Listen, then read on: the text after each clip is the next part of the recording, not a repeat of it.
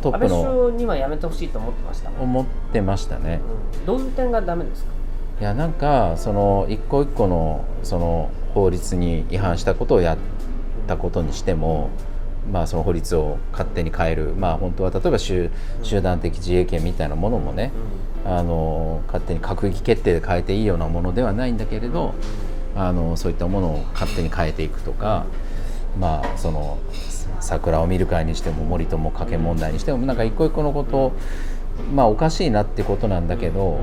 なんかもうちょっと正常な感覚を持っている人なら、そういう矛盾した言動とか、明らかにルール的におかしいことをやってることに対して、もうちょっとなんか自責の念が湧いたりね、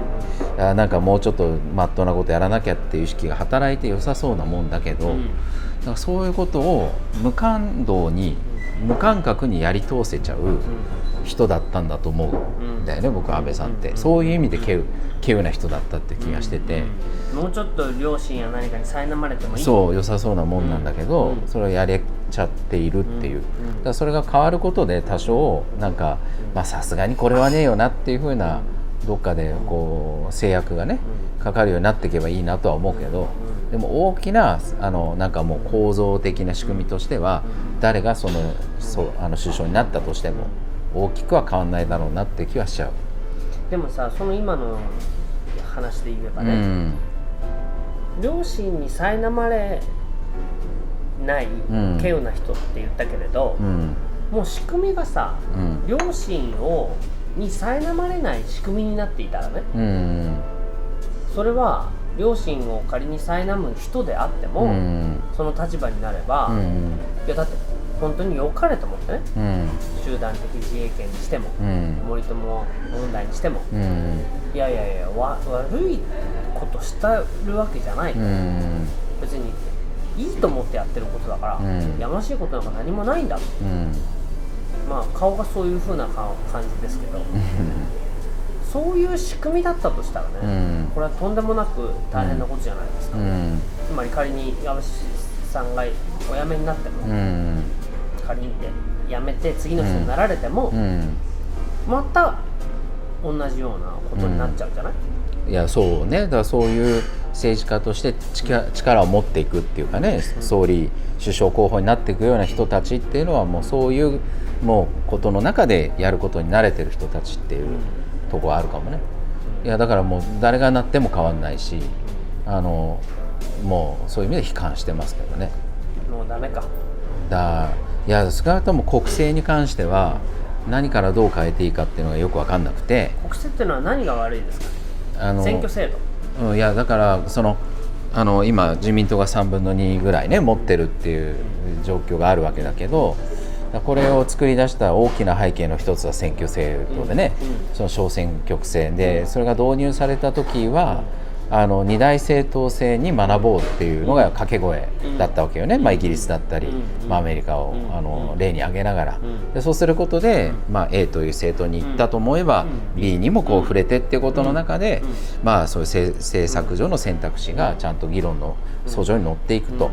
いうことを目指して小選挙区制が導入されたわけだけど、まあ、それが導入されたことによって特にその日本のその、まあ、なんとなく空気とかムードとかに流されてわっとこう投票が投票行動がそっちの影響を受けるっていう国民性ともそれが相まって、まあ、結果的にはもう自民党自民党自民党っていうふうに、まあ、その全体の得得票率から言ったら、まあその有権者の中のまた4割ぐらい、まあ、だから結果的には全体の2割ぐらいしか得票してない人でも当選していくみたいな制度が小選挙区制度だから,、だ一部の熱烈なされてないのに当選しちゃう。そうそう一部の熱烈な組織票とか支持者っていうことだけでもって、まあ、極端に特定の政党の候補者が、まあ、軒並みあの当選していくということを作っちゃったのは小選挙区制だと思ってるから、まあ、でもそれも含めてもちゃんと計算されてたんだろうなっていうふうに今振り返ると思うけどね。なるほど。うん。つまり小選挙区制度をするとうん二大政党になるというふうに言ってるけれど、うん。日本人ならうん。これはもう二大政党なんかならないで、うん。むしろさらに盤石なうん。一党独裁制をうん取れるんじゃないかうん。と思ってうん。導入したやつがいる、そうね。でそれで、まあのぞまあ、狙狙うべきは3分の2の議席を持つことで憲法を変えるっていううん。ところがあの可能になるっていうね、だからやたらめったら憲法変えたりうん、してると、するってことをまあ画策してるってことだよね。じゃあこれはあれですか？まず小選挙区制度を変えるっていうところから始めるしかないですか、まあ、一つはそれは変えなきゃ変わらないだろうなと思うね。でただそのだとしてもその最終的には有権者の選択っていうところはあるから、まあ、若い人の中で、まあ、想像以上に自民党の支持層が厚いってことなんかもあるからね、うん。それも変えられないとダメだし、まあ、さらに言えばその選挙のそそのものの公平さっていうかね、なんかまあ実際にそのまあ集票その計算まあ得票数の計算機みたいなのがまああるわけだけど、うん。まあそれ自体も武蔵って会社が一社でね、まああのその計算そのものがちゃんとフェアに行われてるかどうかってことも、それは一社が独占してやってるの？まあそうだね。一社、うん。うん。基本的には。そんなの改ざんしてるかもしれない。っていうこともあるよね。じゃあもう国政はダメだと。うん。うんじゃあ影山君はこれからどこに立候補して？政治活動を始めるつもりですか？いやだからまあ立候補はしないけれどそのまずは市政とか、まあ、地方自治っていうところからなら変えられる可能性があるかもなって、まあ例えばうん。国分寺の市長になるとかね、うん。まあ、もしくは東京都知事。うん。これはでもまあ市だからね、うん。まあ市にしても、まあ、都にしても、うん。まあその霞が関にお伺いを立てて、ううん。ちの予算をつけてくださいよと、うん言いに行かなければ、うん。予算が保てないっうんうん。ていう現状からするとね、うんやっぱり市政や、まあ、地方自治ではうん。限界あるんじゃないかっていうふうには思わないですか、それは思うね。だから地方交付税っていうものから、まあ、逃れられないというかそれに頼らざるを得ないからね、まあ、そういったあの市なら都、さらには国っていうことのあの意向を無視しては勝手な政策ができないあの税収が確保できないっていう現実あるからね、ただだからそこも、まあ、0か1かじゃないから、まあその今例えば国分寺市でいうと480億ぐらいの予算規模なんだけど、まあ、その480億円使っているから480億円収入がなきゃいけないっていう理屈だけど、まあ、その出てく方のお金が、まあ、例えばあの300億ぐらいでやれるとかね。あの、まあ、それはあの税金じゃない形であのやり方を、まあ、税金って要はその自助共助公助でいうとその公助の仕組みなわけじゃない、行政サービスって。で全てをその税金の中で賄うってことに前提になってるから社会保障予算とかっていうのはどんどん増えていくし、教育の予算っていうのもそこつけざるを得ないんだけど、まあ、僕がイメージしてるのはもうちょっと共助みたいなところでね、まあ、町の中でその税金行政サービスに頼らなくても、あの高齢者福祉とか教育とか、そういうことでお互い様の中でできることっていうのはあると思ってるから、そこが育っていけばその税金に頼らずにそれが成り立つっていうふうにできると、まあじゃあ予算規模が480億なくてもね300億っていう中でもできるかもっていう世界は、あの作りうるっていうふうに思っててでそうすると、まあ、そうやって地方構成とかに頼らなくてもやっていけるっていう自立した、まあ、その決裁権限っていうか裁量っていうのが出てくるっていうふうにはイメージはしてますけどね。で国分寺市長になったら、うん。でもさっきあさっきっていうか、えー、とここの前の話もそうだけうど、ん。お金の流れうん。そのものがね、うん。やたら税金で取られちゃうとか、うん。そういうような形、まあ、でその取った税金もろくなものに使われないと、うん。それは市長からするとどういうところを変えたりできますかね、うん。まあ、あと例えばその市議会。うんうんまあ今の国分寺市長がどこまでどういう人だか知らないけれうど、ん。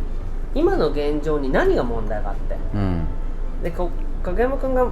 仮に市長になったら、うんまあ、まずどういうところを手つけてどういうふうにしたらいいっていうのってうん。何かありますか、あのーまあ少なくともこれとこれはすぐにやるなと思ってることが2つあってね、で1つはあのーまあ住宅事情を変える、うんうんあのまあ、国分寺であったとしても、まあ、それなりの場所に住もうと思えば、まあ、それなりの家賃がかかるっていう状況があってさ、でその、まあ、人によって、まあ、56万、まあ、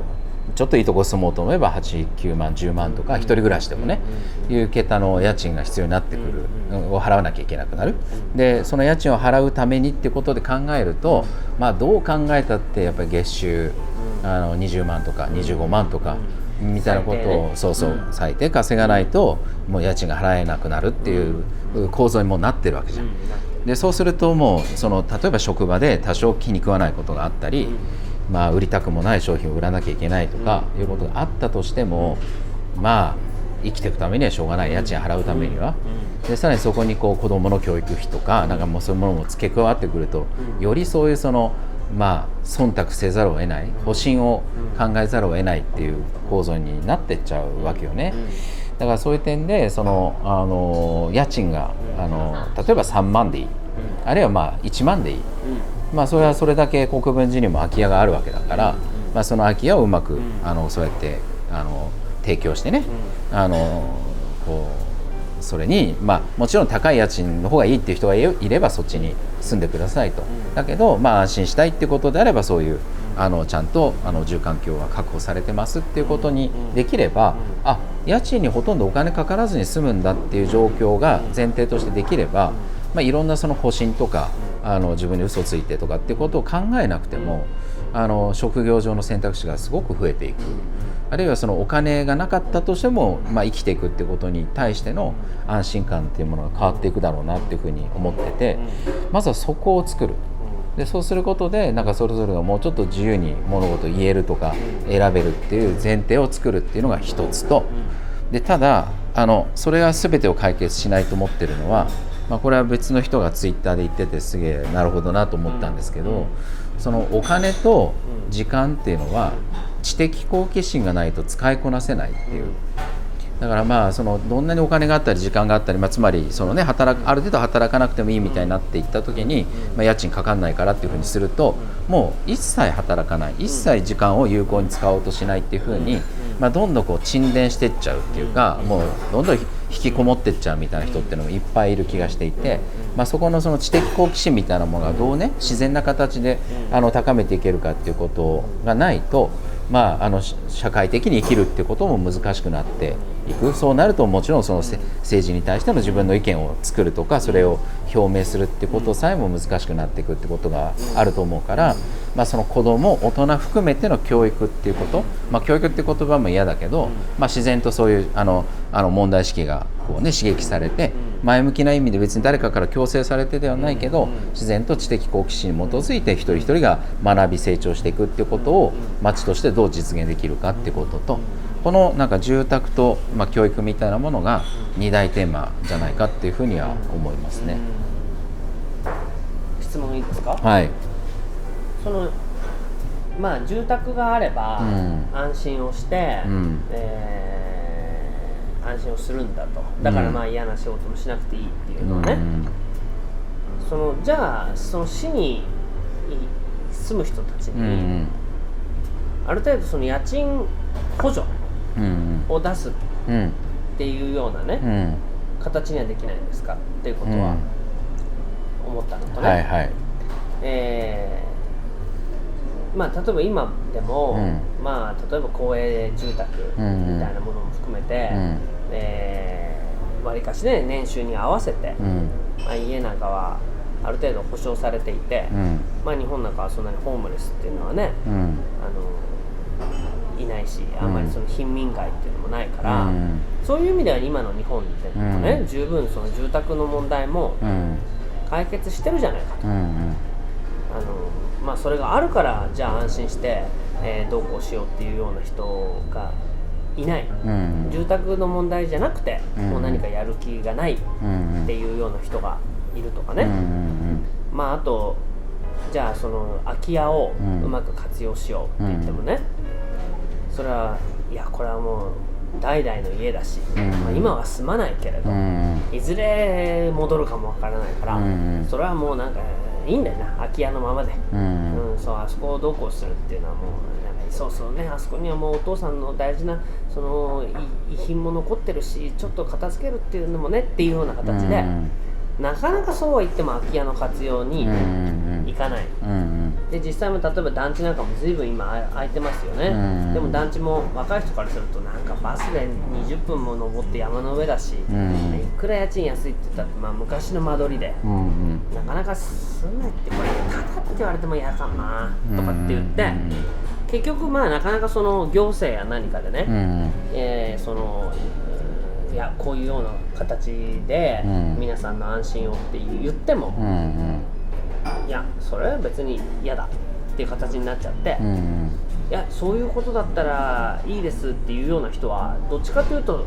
さっき言ったように、うん。あまりやる気があるわけじゃなくて、うん。ああそういうふうにくれるんだったら、うん。まあラッキーかもぐらいな感じで、うん。そういうところにその何か挑戦をするための、うん。えー今でいうそのあれだよね。空中ブランコの下のネットみたいに、うん。挑戦をするためのネットなんじゃなくて、うん。何にもしなくてもいい、うん。うん、さっきのその要はなただで寝床くれるんだったらその方が、うん。えー自分の好きなもものに使えていいや、うん。っていうような形で、うん。逆にその社会主義的っていうのかな、うん。あの人のやる気を停滞を招くね、停滞を招くんじゃないかっていうような、えー懸念はね、うんその僕は議論っていうんじゃなくて、ん。なんかそんなような気がしちゃうのうんうね、ん。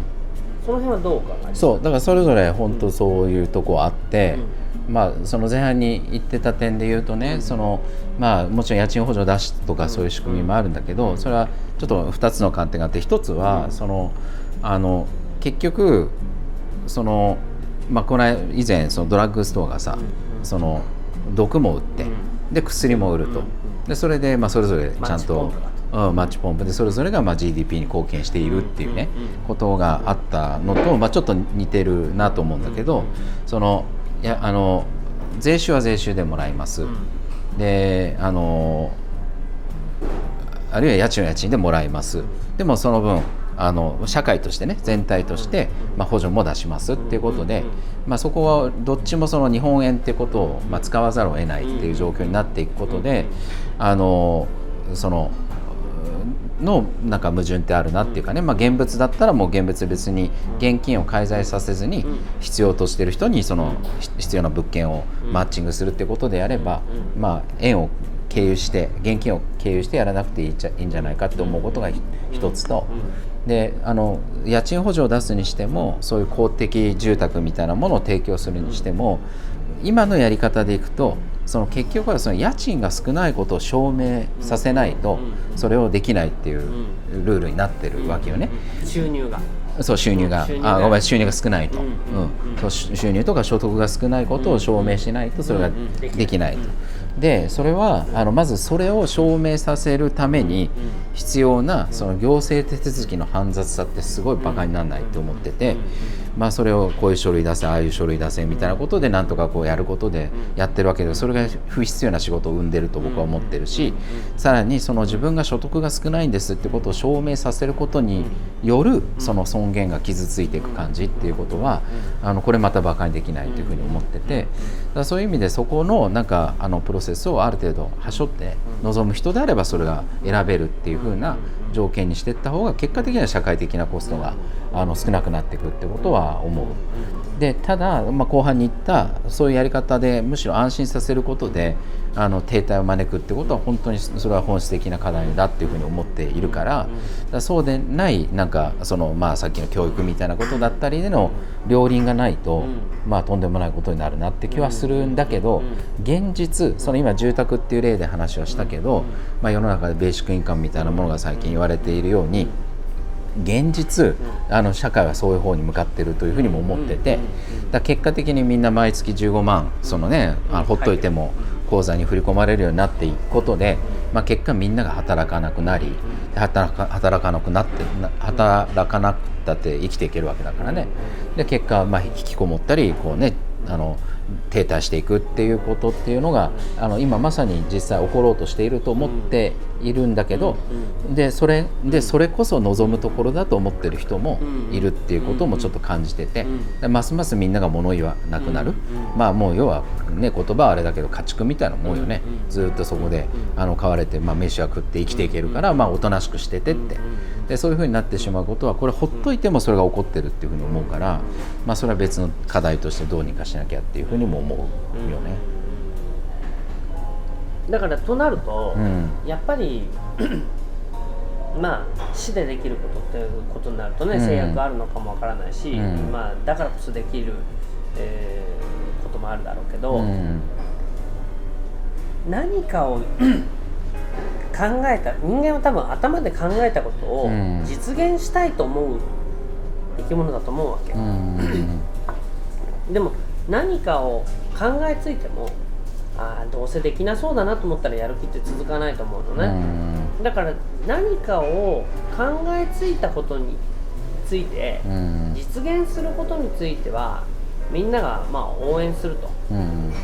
でさらにそれをしこと失敗してももう一回やれるんだっていう、まあ、機運を作んなきゃダメだよね、でもその機運の一つとして、まあ影山君がね、それこそ大統領になるとか、うん、つまり僕らもなんか諦めてないつもりだけど、諦めていて、まあ手堅くやっていこうっていうようなことだけで言うと、どうしてもできることってまあちっちゃいような気もするわけ、だけどまあこのチャンネルを見る見てる人もそうだし、まあ、僕らのカフェに来てくれる人もね、僕らはやっぱり潰れる潰れると思っても潰れないって、うん、今今んとこいるわけだよね、うん、これは僕何人かの人にずっと開店からメヒコに通ってて、うん、自分も別な仕事をしているんだ、でこんなことをやっていたら潰れるなこの店は、って思ったことは何ともあったけど なぜかまあ、相撲で言えば売っちゃって、土俵際ギリギリで,、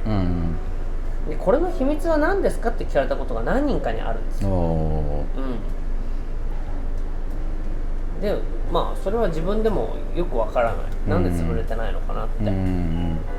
まあ思い切って経費を削減する時もあるし、思い切って売り上げを取っていこうと思う時もあるから、やっぱりそのメリハリだと思うんだよね、でまあとにかくいろんなことに挑戦をして、うん、ダメだったら元に戻すんだっていうようなつもりのスピード感を持ってやれるっていうことが、うん、まあちっちゃな例えばまあ、国分寺市だってちっちゃくはないけど、うん、ちっちゃな行政でもいいわ、うん、そういうことができる、うん、まあ、スタッフもしくはそういうような市民、まあ、もちろんそれに対して反対する人は最初はいたとしても、スピードを持ってこういうことをいろいろやってあダメだったらごめんちゃいって言ってあと謝り方だね、うん。だごめんちゃいとかって言ってもう一回次挑戦するからその時は応援してねっていうような、その感覚を持って進めないことには、やっぱりそれはうまくいかないと思うね、うん、やっぱりね、うん、すごく素晴らしい一つの何かの制度があって、それをそのままここで例えばこれをはデンマークがやってるんですもう北欧はみんなこういうふうにしましたとか言ったってさ、どんなものでも功罪あるわけだからね、それをやってみてなんかうまくいきそうだなっていう機運を汲み取れるっていう人が僕はやっぱりリーダーにならなければ、そのまあ、決めたからもうこれやった、うん、でみんながそういうふうに言ったけど、うん、なかなか協力してくれないと、うん、なんか意固地になっちゃったんでは、リーダーとしてはどうなのかなと思うことはあるんですよね、だから影山君がそのスピード感を持ってそういうものをやるっていう人になってもらいたい。いやそうね、うん、あのだし、うん、そのまあ、っていうかそもそもなる前提の話にはな, なって、まあ、それはどうかなんだけど、そのまあ、そもそもなんでなりたくないと思ってるかっていうとあなりたくないと思ってる、うん、なりたくないと思ってるかっていうと、そのまあ、それはさっきの選挙制度の話もちょっと関係してて、だからなんかあのこうなるからにはこっちからなんかお願いして、握手して、投票お願いしますっつってなるじゃんでそうやって市長なりなんなり政治家になった時に、あの有権者人にはね。そう入権恩義があるそう有権者側からすると、俺たちが鳴らしてやったんだっていうことになるじゃん、構造的に。でそれでだからいや言ったのにあれはできてないこれはできてないっていうふうに、まあ批評家の立ち位置にいて、あれこれ言うじゃん。でそうすると、まあ、今言ったようにどんな政策だって、ね、うまくいくいかないってあるし、あのあるいはどんな政策でもそれをこうあの協力してくれる土壌がなければうまくいく確率ってやっぱ低いわけで。だからなんか制あの制度を変えられたらと思ってるのは、なんか立候補者の中から選ぶんじゃなくて、なってほしい人を勝手に挙げて、投票できる仕組みってできないかなとは思う。推薦ですか？まあそうだからあの自分がなってほしいのはこの人ですと。でそうやって望まれて、でだから望まれて僕がもしななれたら、いやあなたたち望んだんですよねと。だから僕は僕で役割を果たすけど、あなたたちも役割果たしてもらうかんねって、よろしくよと、それはもしその前提おかしいんだったら俺やんないしっていうふうに言えるんだったらその前提があれば多分どんな政策やってもあの成功確率高まると思う。でもなかなかそうじゃないとしたら、うん、まあ今は現状そうじゃないわけ。だけど、うん、そうじゃないとしたらやっぱりなかなか仮に政治家になったとしても、うん、当選するまでのお願いベースが、足かせになるってそういうことだよね。だしなってからもそのことに対してそれぞれが自分の勝手な自己利益に基づいて、いやそれはいいこれはダメっていうふうに散々言われるんだと、うまくいかないだろうなとは思う、これはさ民間ではできないですかねあのだから民間でできることはあると思ってやってはいるけど、まあやっぱりそのこう使える資源の限界っていうのがあるよね。まあ、単純に言っちゃえば、まあ、僕らの会社の売り上げって、まあ、言ったって1億とか2億とか、そういう世界じゃない、ね、480億から比べればってことはあるしね、あとはそのあの法律とか条例っていう手段は僕ら使えないから。やっぱり僕らが480億売り上げ立てられればね、うん、一つはあるかもしれない。一つはね、うん、そのぐらいのレベルでってことはあるにしても、うん、1億2億でできることっていうのは本当にスモールサイズすぎる、うんうん。確かにそうだよね。やっぱりスモールサイズのリーダーに向いてる人と、うん、ある程度のサイズ感の中でリーダーが向いてるっていう人といると思うんだよね、うん。うん、僕影山君は大きいところのリーダーに向いてると思いますよ。本当ですか？もちろん。おそんなふうに。スモールサイズより。うん、うん、まあ日本カフェ島を作ったらね、うん